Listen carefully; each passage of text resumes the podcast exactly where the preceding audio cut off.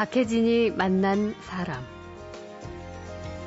연인과 헤어진 뒤 우울하거나 기분이 가라앉을 때 슬프고 느린 음악으로 위로를 얻는 게 좋을까요? 아니면 밝고 빠른 음악으로 기분을 바꾸는 게 더 좋을까요? 살짝 알쏭달쏭하지요? 그 사람이 슬픔이 있을 때는 그 사람의 슬픔에 어울리는 그런 분위기 있는 음악을 들려주는 게 좋아요. 경쾌하고 밝은 음악을 듣는 그렇죠. 게 아니라요? 그렇게 되면 이질성을 느끼니까 아, 오히려 더 움츠리게 되고 자기만 더 소외가 되는 것 같이 느껴지죠. 그래서 좀 분위기 있는 무드 있는 음악을 통해서 감정이 입이라는 것이 그때 되는 것이죠. 예. 그래서 감정이 소리에 이입되면서 마음의 근심의 짐을 또 슬픔의 짐을 들게 되면서 음악과 하나 되는 경험. 그러면서 음악이 조금씩 밝은 음악으로 이렇게 바꿀 때 쉽게 마음을 움직일 수가 있습니다. 음악과 관련된 갈등 혹은 대립 상황은 또 있습니다. 음악을 들으면서 해야 공부가 잘 된다는 자녀와 음악을 들으면 무슨 공부를 할 수 있느냐는 부모. 네, 어느 쪽 얘기가 맞을까요? 공부에 집중할 때에는 어, 대내 활동을 하는 것이니까 이 음악도 역시 대내의 활동이거든요. 그럼 이 활동을 두 가지가 같이 동시에 하면 아무래도 공부에 집중력이 떨어지겠죠. 예. 그러니까 그런 습관을 우선 안 들이는 것이 중요하고 개인에 따라서는 이렇게 음악을 크게 듣다 보면요 의존 현상이 일어나요. 음악이 없으면 마치 허전하고 불안해가지고 아, 정서적으로 굉장히 위축되고 그래서 큰 소리로 음악을 들어야만 마음이 편안해지고 그것이 꼭 내가 공부를 잘하게 하는 것처럼 오해가 되고요. 오늘은 음악 전문가를 만납니다. 그런데 작곡가나 연주자, 가수는 아닙니다.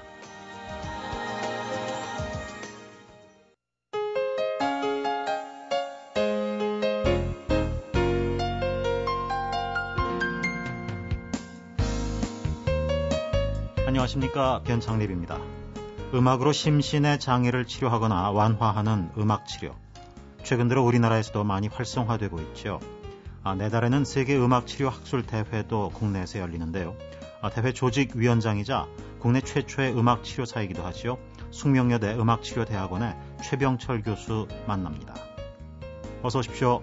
안녕하십니까? 예.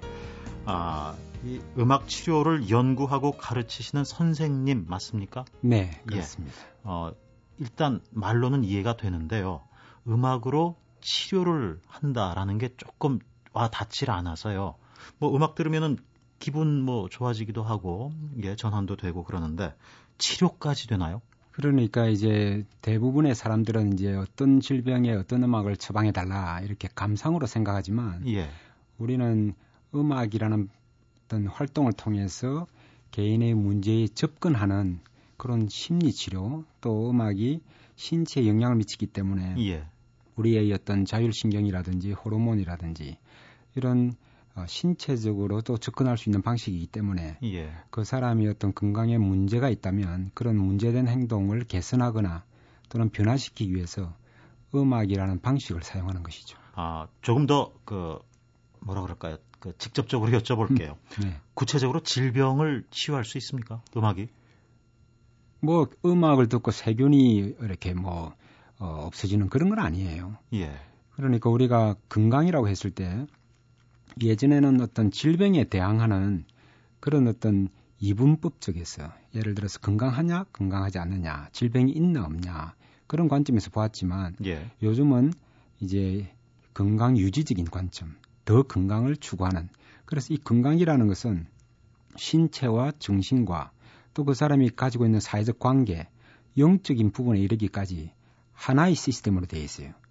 그러니까 우리가 하루 저녁 걱정을 많이 하면 그 다음날 아침에 기력이 없고 몸집부도 뭐, 하고 그렇죠. 그렇죠. 예. 예, 그런 것처럼 또 몸이 쇠약하면 정신도 약해지고 예. 하나의 시스템이기 때문에 이게 이제 시스템 이론이라는 거예요. 그렇기 때문에 우리가 음악으로 병을 고친다는 것 자체는 질병에 대항하는 것보다는 그 사람을 더 건강한 사람, 전체적인 시스템 속에서 건강을 추구한다. 그런 관점에서 보시는 게 좋을 것 같습니다. 그렇군요. 네. 아, 저 그럼요. 뭐 누군가가 굉장한 슬픔을 당했습니다. 뭐 실연을 당했거나 뭐 큰 아픔을 저희가 이제 갖게 되면은 그때 어떤 음악을 듣거나 어떤 연주 행위를 하거나 노래를 부르거나 그러면은 좀 나아지고 건강이 나빠지는 것을 좀 막을 수 있나요? 그렇죠. 일단은 그런 상황에서는 위로를 받아야 되겠죠. 예. 또 자신의 그 마음 속에 두지 말고 그것을 밖으로 표현해내는 표출시키는 그런 또 어, 기회가 있어야 될 겁니다. 예. 그럴 때는 아주 음악이 효과적이죠. 우선 그 사람이 슬픔이 있을 때는 그 사람의 슬픔에 어울리는 그런 분위기 있는 음악을 들려주는 게 좋아요. 경쾌하고 밝은 음악을 듣는 그렇죠. 게 아니라 그렇게 되면 이질성을 예. 느끼니까 아. 오히려 더 움츠리게 되고 자기만 더 소외가 되는 것 같이 느껴지죠. 그래서 좀 분위기 있는 무드 있는 음악을 통해서 이제 감정이 입이라는 것이 그때 되는 것이죠. 예. 그래서 감정이 소리에 이입되면서 마음의 근심의 짐을 또 슬픔의 짐을 들게 되면서 음악과 하나 되는 경험. 그러면서 음악이 조금씩 밝은 음악으로 이렇게 바꿀 때 쉽게 마음을 움직일 수가 있습니다. 예를 들어서요. 어, 누군가로부터 어, 실현을 당했습니다. 네. 그럼 그 사람에게 어, 추천해 줄 수 있는 좋은 음악이 있을까요?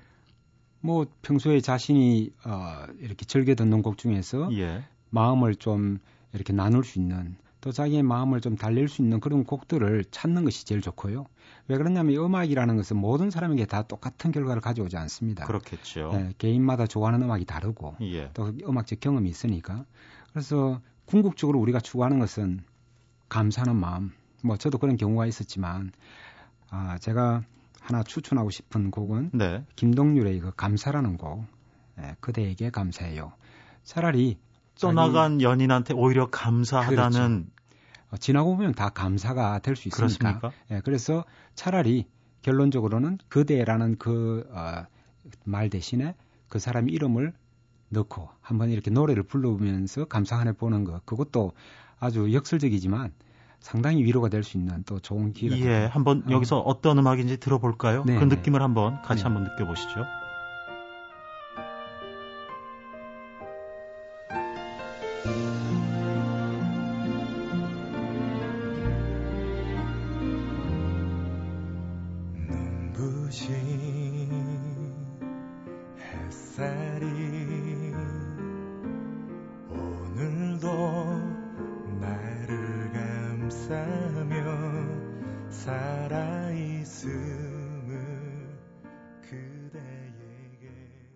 사랑이 떠나갔어도 왠지 이 노래를 들으면은 원망하진 않을 것 같네요. 네, 또 주변에도 예. 뭐 감사하고 싶은 사람들이 많지 않습니까? 네. 아, 네, 그 외에 또 다른 것들 아직 나에게 남아 있는 사람들에게 그렇죠. 감사할 수도 있고요. 네. 그런데 분위기는 좀 처질 것 같은데 괜찮습니까? 오히려 이제 그 사람의 내면의 상태가 예. 그렇게 예. 뭐 활발하다거나 힘 있는 상태는 아니니까 이런 종류의 음악이 분위기는 맞죠. 억지로 끌어올리기보다는 그렇죠. 예. 이런 음악을 통해서 이렇게 서로 공유하는 그런 감정이입이 쉽게 일어나니까. 그렇군요. 이제 네. 조금 이해가 되는 듯한데요. 반대로요. 네. 어, 화가 막 치밀어 오를 때는 그럼 역시 조금 격정적인 음악을 들어야 됩니까? 그렇죠. 차분한 음악으로 그렇죠. 가라 빨리 네. 가라앉히려고 하지 말고. 그럴 때는 조금 소리가 크고 예. 또좀 빠른 음악 그런 음악들을 들으면 아. 에너지가 또 공유되죠. 예. 어, 저 음악에 대한 그 얘기가 나왔으니까요. 저희들이 평소에 갖고 있었던 그 어떤 오해라고도 할 수 있을 거고요. 그 궁금증을 좀 풀어주시면 좋겠습니다. 어, 특히 공부하는 자녀들이요. 헤드셋 끼고 그 시끄러운 음악 들어가면서 공부를 하는 척 하는 것 같아요. 부모들이 음, 보기에는. 그렇죠. 이거 공부하는 거 맞습니까? 뭐 개인에 따라서는 그것이 습관적이 되면 오히려 음악이 없으면 이렇게 어, 좀 차분하게 앉아 있지도 못하는 그런 사람이 있을 수는 있어요. 예. 그러나 기본적으로 우리가 어떤 그 공부에 집중할 때에는 대내 활동을 하는 것이니까 이 음악도 역시 대내의 활동이거든요. 그럼 이 활동을 두, 가지, 두 가지가 같이 동시에 하면 아무래도 공부에 집중력이 떨어지겠죠. 예. 그러니까 그런 습관을 우선 안 들이는 것이 중요하고 개인에 따라서는 이렇게 음악을 크게 듣다 보면요. 의존 현상이 일어나요. 그리고 음악이 없으면 마치 허전하고 불안해가지고 아. 정서적으로 굉장히 위축되고 그래서 큰 소리로 음악을 들어야만 마음이 편안해지고 그것이 꼭 내가 공부를 잘하게 하는 것처럼 이렇게 오해가 되고요. 예. 또 개중에는 이제 헤드폰으로 음악을 듣다 보면 이제 그 귀를 상하게 되죠. 뭐 작은 소리는 못 듣게 되고. 요즘 청소년들 예뭐 귀에 문제 많이 그 일어난다고 문제입니다. 예, 그래서 가능하면 헤드폰을 사용 안 하는 게 좋아요. 그렇군요. 네. 그런데 음악의 힘이 그렇게 강합니까? 의존하고 의지하고 또는 거기에 압도당할 수도 있나요? 아주 그 소리의 그 의존 현상은요. 예. 피할 수 없는 현상으로 의지가 있는 사람도 자기도 모르게 거의 빠져들어가요. 한 아. 예를 들어서 그런 사람들이 주로 좋아하는 음악들이 락 음악이거든요. 이런 하드락 같은 음악은 우리가 그 연구에서 이야기하기를 90 데시벨이 넘어야만 예. 그러니까 소리가 크야만 쾌락의 호르몬이 나와요. 아니 90데시벨이면 저 비행기 이착륙할 때 나오는 그거는 한 110이죠. 예, 거의 비슷할 텐데. 그러니까 대부분의 이런 락큰롤 콘솔트가 한 100에서 105, 110까지 그래요. 예. 어. 그러니까 굉장히 큰 거기서 또 자기들도 막 괴, 괴성을 지르잖아요. 뭐 개성도 지르지만 일단 무방비 상태죠. 어. 예. 그 청중들은 무방비 상태고 오히려 연주자들은 기마기를 하고 연주하고.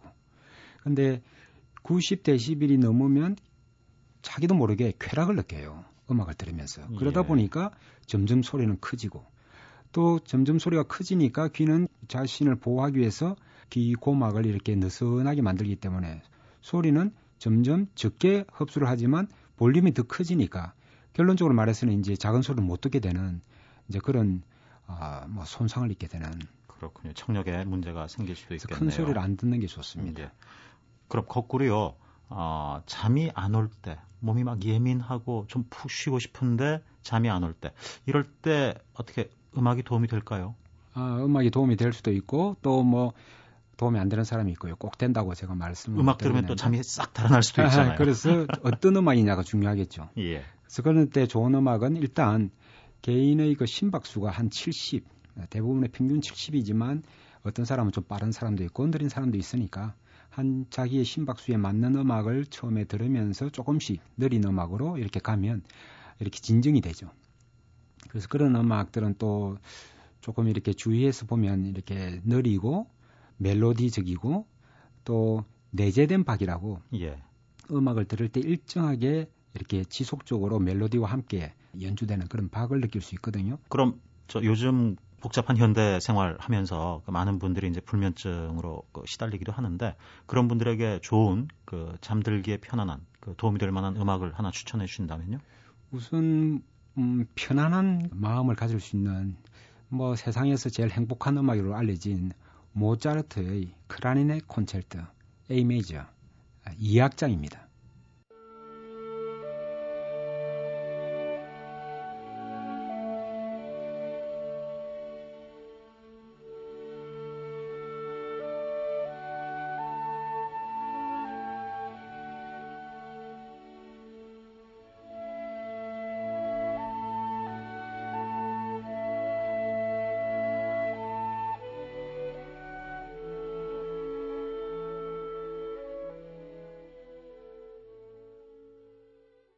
예. 뭐, 이 음악이라면은 모든 사람들의 마음을 좀 따뜻하게 치유해 줄 수 있지 않을까 그런 생각이 드네요. 참 좋은데요. 네, 저희, 제가 이런 음악을 자주 권해드리는데요. 예. 제가 로스앤젤레스에 있을 때 어떤 아주머니 한 분이 찾아오셨어요. 그분이 어, 잠을 못 자시는 분이었는데 하루에 잠을 4시간 이상 잘 수도 없고 또 자기 위해서라도 약을 꼭 먹어야 되는 아. 그런 분이셨어요. 세탁소 일을 하셨는데 근데 뭐 제가 이런 음악을 좀 이렇게 권해드렸어요. 근데 한 3일 후에 다시 전화가 왔는데 어, 음악 듣고 4시간을 잘 잤다는 것이죠. 약 안 먹고. 근데 3일째 되니까 이제 잠이 다시 안 와가지고 그래서 좀 더 강력한 음악을 듣고 그렇게 이제 요청을 하셨는데 그분에게 좀 사연이 있는 것 같아서 예. 제가 이제 음악을 통해서 심상을 이제 불러와서 또 그분과 함께 이렇게 치료하는 어떤 작업을 개인적으로 좀 했는데 그분이 막 갑자기 막 눈물을 쏟으면서 통곡을 하는 거예요. 어, 도저히 말릴 수 없을 정도로. 이제 그분의 사연이 이래요. 그분이 이제 교회에서 예배를 보고 나오는데 예. 자기 아들이 자기를 보고 오다가 그냥 교회 앞에서 그냥 교통사고를 당해가지고 아들이 죽어버렸어요. 근데 그게 이제 자기 마음속에 남아있는 거죠. 그래서 세월이 지나면서 그게 방어 기제가 자기를 괴롭히는 아. 불면증으로. 근데 이제 우리가 음악을 통해서 심상을 어, 이렇게 자신의 모습 또 자신에게 억제된 것들을 이렇게 불러일으키다 보니까 그런 것들이 이제 아, 그 응어리가 조금씩 풀어졌나요? 그래서 이제 직면하게 된 거죠. 예. 내가 아직도 원망의 썬뿌리를 가지고 있구나. 예. 그래서 뭐 대승통곡을 하면서 그걸 이제 풀고 나니까 그 다음에는 뭐 그분이 굉장히 어, 힘도 뭐, 뭐 들고 뭐 세탁술에 힘이 들죠. 뭐 잠을 뭐 그렇게 이제까지 못 자는 사람까지 잤다는. 예. 그러니까 단순히 음악을 듣는 것 이상으로 이제 불면증을 가지는 사람들은 속에 이제 또 이런 정신적인 문제가 있을 수가 있어요. 그렇군요. 예, 그렇게 저 음악 치료가 잘 되면은 굉장히 보람 느끼시겠어요. 예, 구체적으로 이제 치료사와 그런 작업을 해 나갈 수 있겠습니다. 예. 정상적인 대화가 어려운 자폐아가 노래 가사로 의사를 표현하고 또 주의력 결핍 아동이 음악 감상으로 집중력을 기르기도 하고 아, 이 음악을 통해서 마음의 병을 치료하고 신체 활동에 변화를 주는 음악 치료 얘기입니다. 아, 얘기 손님은 숙명여대 음악치료대학원의 최병철 교수입니다. 직접 연주도 하셨죠? 네, 우리 음악 치료사들은 주로 연주를 많이 하죠. 예. 네. 그럼 최 교수님도 원래 연주 쪽으로 공부를 하러 유학을 가셨고요. 저는 개인적으로 이제 바이올린을 전공했고요. 예. 7살 때부터 바이올린을 해 가지고 연주로 이제 미국에서 학사 석사를 받고 그리고 이제 음악 치료를 하게 됐습니다. 그런데 갑자기 왜 음악 치료 쪽으로 선회를 하셨습니까? 뭐 솔직히 제가 이제 군대 갔다 와서 또 연주를 계속하면서 좀 힘이 들었어요. 그래서 이걸 박사로 계속 할 것이냐 좀 진로에 고민을 좀 하고 있었을 때 그때 우연히 이제 교실 창너머로 아이들이 장애 아이들이 음악 수업을 받는데 대단히 행복한 얼굴들이었어요. 예. 아 나도 저렇게 음악을 통해서 다른 사람을 행복하게 하는 저런 어떤 역할을 하면 좋겠다. 그래서 이제 알아보다가 음악 특수 음악 교육 또 음악 치료. 그래서 저는 음악 치료를 알고 지원한 것이 아니고 이런 장애인들을 돕는 어떤 그런 전공 분야를 찾다 보니까 누가 소개를 해가지고 그래 음악 치료를 하게 됐죠. 음, 그렇게 공부를 하고 돌아오셨는데 사실 우리나라는 그 음악 치료에 관한 한 거의 불모지나 다름없었잖아요. 그때 당시엔. 그렇죠. 제가 1986년에 이 공부를 시작했을 때는 뭐 사람들이 다 말렸죠. 그리고 한국에 이제 저는 유학생 신분으로서 돌아간다고 하니까 한국에 가서 무슨 직업이 있겠느냐. 어. 어, 넌 지금 잘못 생각한 거다. 뭐 그랬지만 저는 이 공부 자체가 좋아서 어, 뭐 다른 생각 없이 했고요.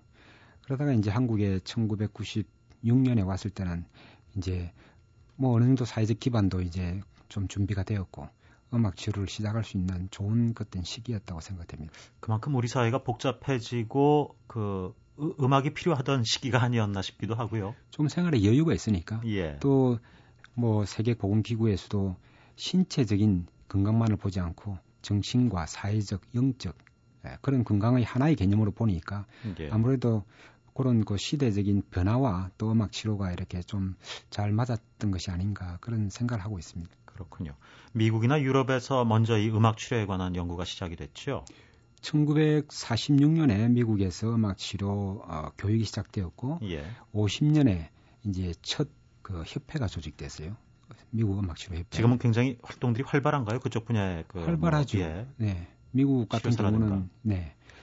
제가 아, 학교를 졸업하고 1988년에 미국 어, 메트로폴리탄 주립병원에 정신과 어, 음악 치료사로 근무하게 됐을 때 제 그 직업 캐대고리로 제가 이 3순위 영주권을 받을 만큼 그게 이제 변호사한테 찾아가니까 음악 치료사가 특수 기술 과학 뭐 이렇게 예. 6개월 만에 이제 영주권이 나오는 아 그래서 그때 상당히 보람이 있었어요. 아, 아, 병원에서도 근무를 하십니까? 그럼 음악 치료 그렇죠. 전공하신 분들이? 네, 네, 네. 어, 그럼 병원에서 어떤 역할을 하죠?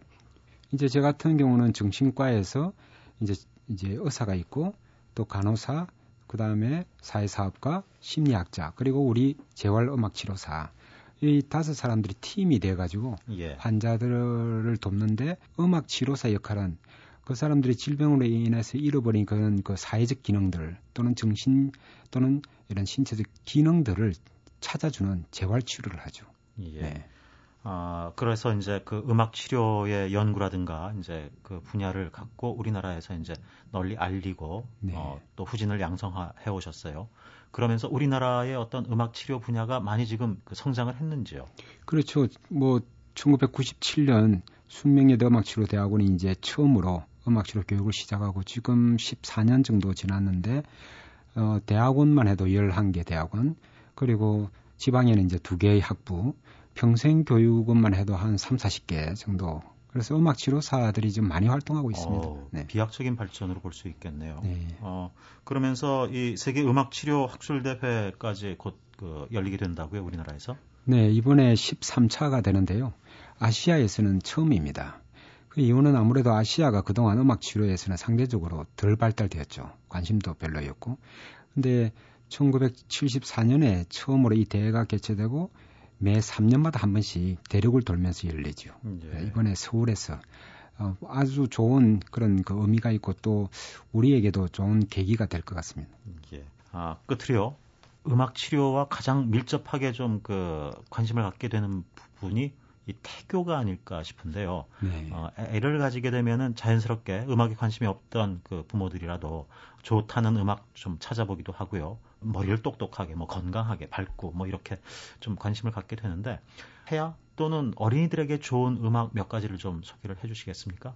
그렇게 좀 밝은 음악을 들으면서 인사를 드리는 것도 나쁘지 않을 것 같은데요. 네, 조금 전에 들었던 그 모차르트 이 세상에서 제일 행복한 음악. 아, 그것도 괜찮고요. 네, 예. 그 음악을 듣는 것이 좋죠. 근데 가장 중요한 것은요. 우선 산모가 듣는 음악을 좋아해야 돼요. 반드시 클래식 음악일 필요가 없다는 얘기네요. 필요는 클래식이면 좋겠죠, 아무래도. 그러나 산모가 클래식을 들으면서 스트레스를 받을 때는 차라리 그, 것은 바람직하지 못하죠. 그렇네요. 예. 그래서 평소에 자신이 즐겨 듣는 음악, 음식하고 똑같다고 저는 생각되는 게요. 이렇게 아기를 가지면 좋은 음식 먹지 않습니까? 예. 또좀 더 좋은 음식을 찾게 되고 그래서 뭐 평소에 안 듣는 클래식이라도 이렇게 들어보면 좋은 거죠. 그렇지만 뭐 스트레스를 받으면서 그렇게 하는 것은 바람직하지 못하고요. 예. 네. 뭐 제가 하나 준비한 노래 예. 어, 이재훈의 사랑합니다라는 거 아, 행복과 아, 우리 또, 가요입니까? 네, 예. 예, 소중한 사람 이런 그 좋은 연상을 떠올릴 수 있는 이런 음악이 산모를 더 편안하게 해주고 어, 행복하게 해주는 게 아, 닌가 태교에 좋은 우리 저 가요가 있답니다. 한번 들어보겠습니다. 오늘 말씀 나눠주셔서 대단히 고맙습니다. 네, 고맙습니다. 예.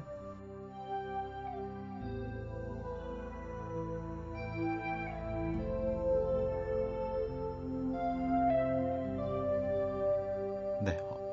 태아를 비롯해서 어린이들에게 좋은 음악으로 추천을 해주셨죠. 쿨의 이재훈 씨가 부른 사랑합니다. 아, 여러분께 보내드리면서 인사드려야겠네요. 변창립이었고요. 내일 뵙겠습니다.